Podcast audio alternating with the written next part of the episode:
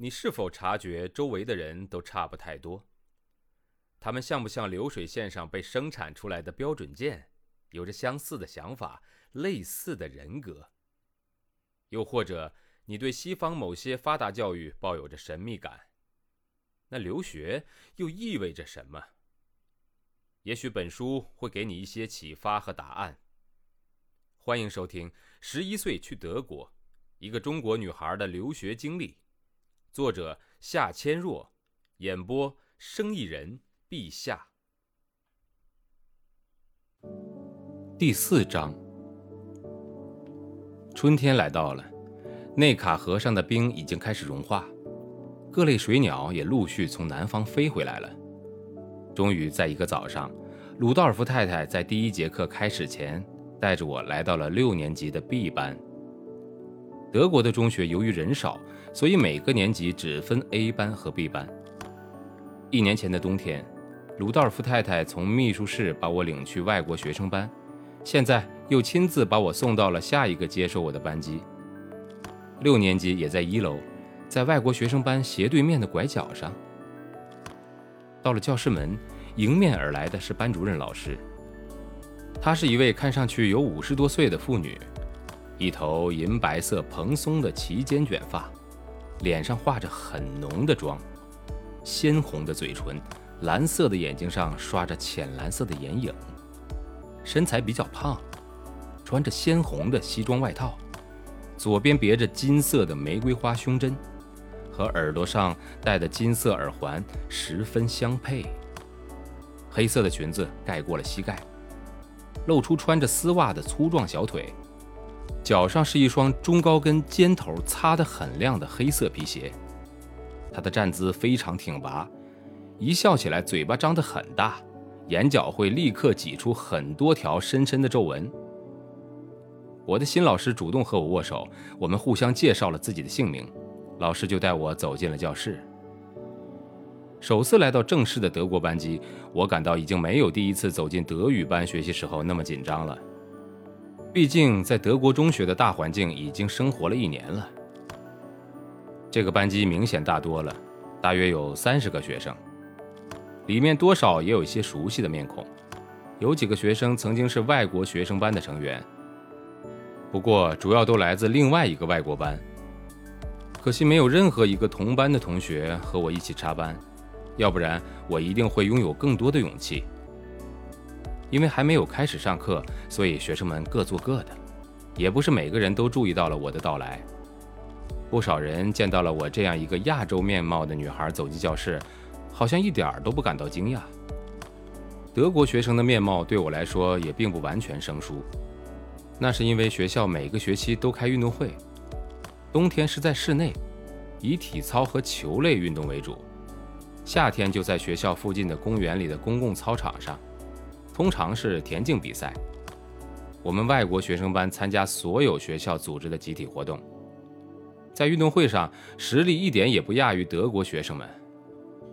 参加体育项目时，大家可以完全抛开德语的好坏和文化背景的差异，为自己的班级英勇奋战。老师安排我坐在一个南斯拉夫女孩的旁边。这个叫做米内拉的女孩子，我见过很多次，长得很美丽。瓜子脸，棕色的大眼睛，长睫毛，浅咖啡色的直长发，性格极其活泼大方。我刚到外国学生班的时候，他经常跑到我们班来看他的同胞们。他会一屁股坐在无人的课桌上，脚踩着椅子，和我们班的南斯拉夫少男少女嘻嘻哈哈。他很喜欢动手动脚，摸摸土耳其女孩的长发，翻翻别人的作业本。他最喜欢嚼口香糖了，经常一个个问过去，看看大家有没有口香糖。有一次也问到了我，那时候我还听不懂“口香糖”这个德语词，他就示范大嚼的样子给我看，我被他逗乐了，摆摆手表示没有。米内拉好像第一次见到我就对我有特别的好感，老是喜欢一边对我眨眨右眼，一边叫我的名字。他刚认识我就学会了用汉语问候。你好吗？之后每次见到我，就会用洋腔洋调的问道：“你好吗？”有一次，课间休息后回到教室，我看到摊在课桌上的本子，有人用铅笔画了张笑脸，还有签名。仔细一看，写的是“来自米内拉的问候”。这张笑脸一直保留在我的笔记本里面，常常有意无意的翻看，看了就觉得特别的开心。现在，我和米内拉成了同桌，她挺高兴的，滔滔不绝地给我介绍上课的情况和课程的进度。这节课用哪些课本，配有哪些练习册，下节课又有哪些？我并没有太在意。反倒被他铅笔盒上好些明星的贴纸吸引住了。他注意到了我的目光，便开始一个个给我介绍那些明星，然后从书包里翻出一本德国的少女杂志，翻到某一页给我看。他一边用纤细的手指指着页面上那个帅气的男明星的脸，一边将右手手心贴近嘴唇，抛去了一个飞吻。他讲得很兴奋，我也听得津津有味儿。这时听到老师叫米内拉的名字，请她声音轻一些，我们这才注意到，原来已经开始上课了。只见米内拉对着老师吐吐舌头，说了声“请原谅”，紧接着对向他投来目光的同学调皮的眨眨右眼，悄悄地给他们看那个男明星的照片，又抛去了一个飞吻，这才安静下来。有这样一个性格活泼的同桌作伴。我在新环境里倒是一点儿也不寂寞。班级里的这个角落，由于米内拉的存在，气氛常常是最活跃的。我们的前面坐着一个出生在德国的土耳其男孩，米内拉经常问他借东西，届时便重重地拍一下他的背脊。那个男孩有时疼得大叫一声，然后生气地转过头来问：“干什么？”不过一看到米内拉笑眯眯的样子，立刻也堆起了笑脸，有求必应。我们后面坐着一个德国男孩，在班里属于成绩比较差的。只见他时不时向米内拉哀求道：“你的作业也借我抄一下吧。”米内拉上课的时候也经常嚼口香糖，有一次被老师发现后，就让他去吐了。只见这个南斯拉夫女孩慢悠悠地从座位上站起来。跟注视着她的同学们歪嘴笑一笑，眨了眨右眼，然后缓慢地走向垃圾桶。面对着垃圾桶，他并没有马上吐出嘴里的白色橡胶，而是站在那个角落里大大的咀嚼，恨不得在最短的时间内把香糖中的味道全部用牙齿挤压出来。很多同学看了都禁不住偷偷的笑起来，还有些人向他伸出了大拇指。老师察觉了，转过身。也觉得好笑，问道：“米内拉，就那么好吃吗？”他立刻说了句：“哦，对不起，对不起。”于是很不舍得地吐掉了嘴里的口香糖。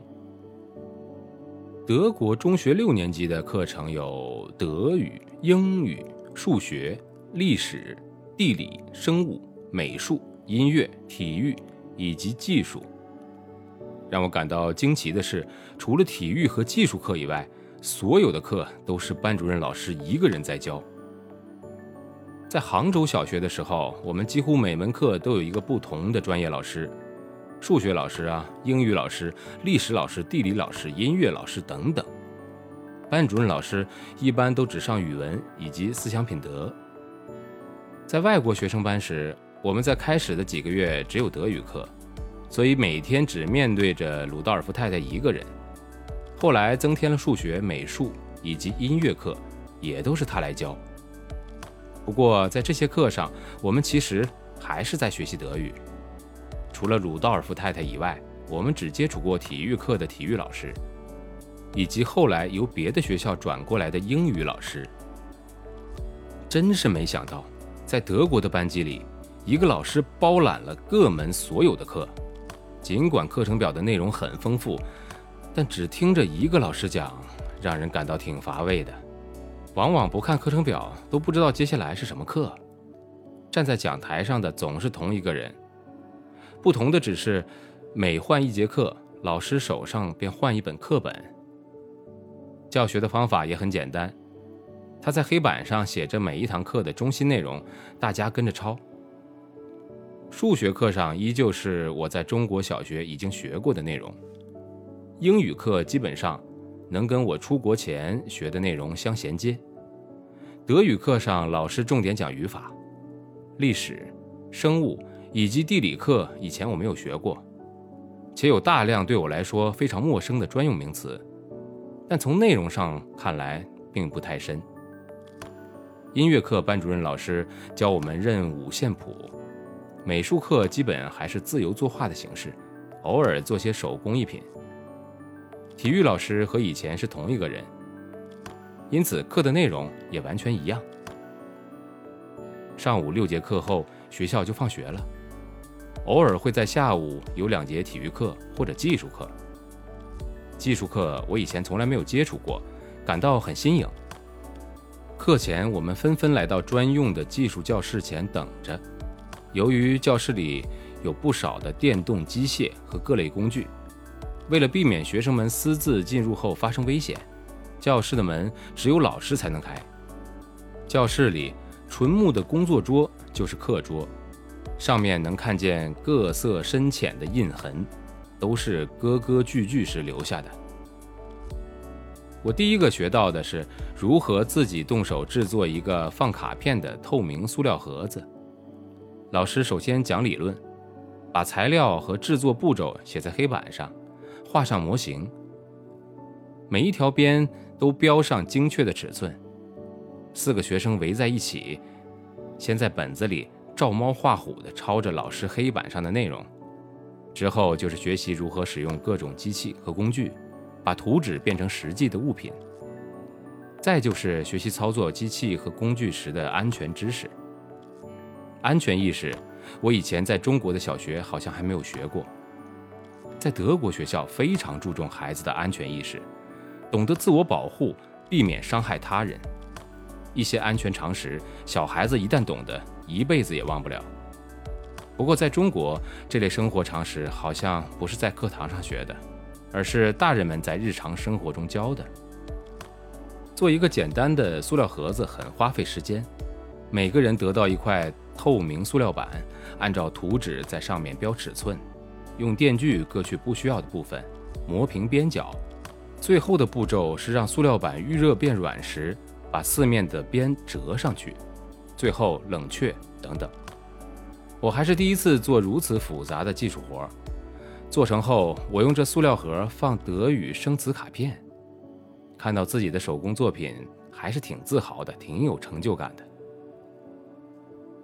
在技术课上，女生比男生多了一门课，叫做家务课。第一次是学做一个棉布袋子，剪裁一块米色棉布，对折，学习用缝纫机来缝边，再缝上两根手拎的带子，最后是给布袋子做装饰。大部分同学在上面画些图案，我只选择写了几个中文字。每次去超市买东西都不忘带上它。每当看我带回一样有难度的手工制品，爸妈便感到有些摸不着头脑，觉得德国中学数学课和英语课的内容那么简单，却教给年纪不大的学生们那么多技术上的知识以及实际操作能力，搞不清楚德国中学的教学方向到底是奔向哪里。不过看到我一天比一天更适应，甚至更喜欢德国的学校生活，爸妈还是很高兴的。就这样，我不但顺利地度过了从德语学习班转六年级的过渡期，而且在半年后拿到了比较理想的各科成绩，升了德国中学的七年级。本章节演播告一段落，感谢您的收听，欢迎订阅。